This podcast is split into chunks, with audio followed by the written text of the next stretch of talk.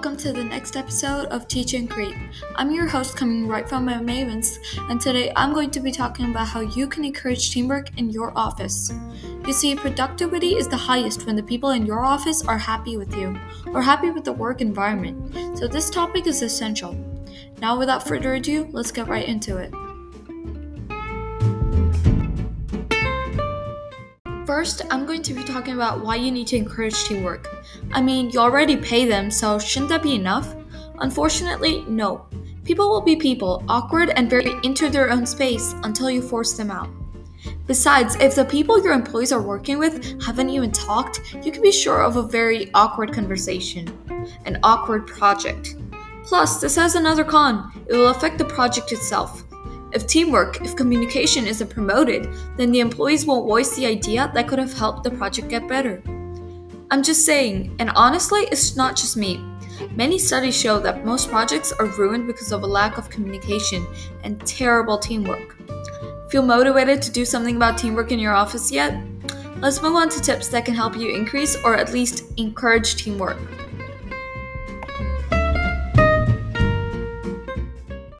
My first tip is to give everyone a clear goal. Misdirections and bad teamwork can be a result of the fact that a person doesn't even know what they are working for and what they should contribute. You can't blindly prepare for something, it just doesn't work. This is why I hope you understand why exactly this rule is so important. My second tip is to organize team events and give rewards. Outside your work, your team should be friends too. The best way to ensure that is by continuously presenting opportunities for them to collaborate, and not just on projects, but on fun and games too. Sometimes getting rewards in the games would be a good idea, considering the fact that winning just for the sake of it might not be appealing enough for everyone to actually put in the effort to collaborate. My third tip is to give everyone a clear goal. Like I said earlier, confusion creates chaos.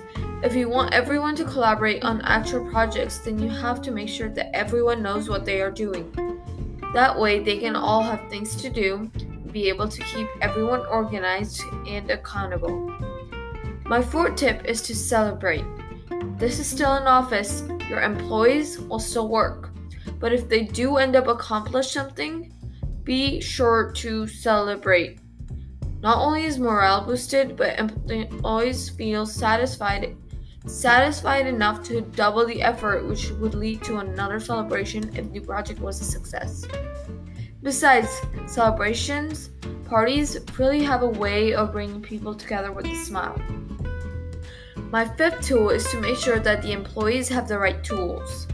Ever find yourself in the right mindset, ready to work with everyone, and then end up stopping because of an error or a tool that isn't there? This happens more often than not.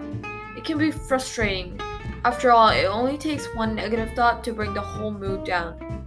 By ensuring your team has the right tools, you can expect a lot more productivity and an exciting environment. After all, who doesn't like to see their work so neat and clean, perfectly done or organized like it doesn't even exist at all? I sure would love that.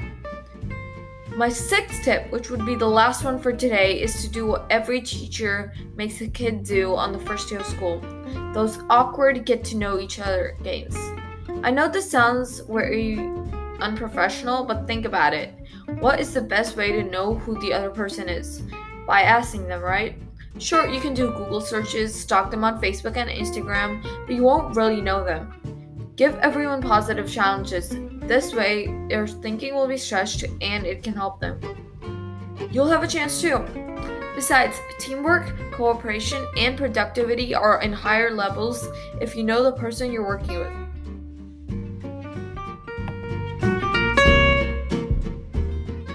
Okay, this will be it for today's episode.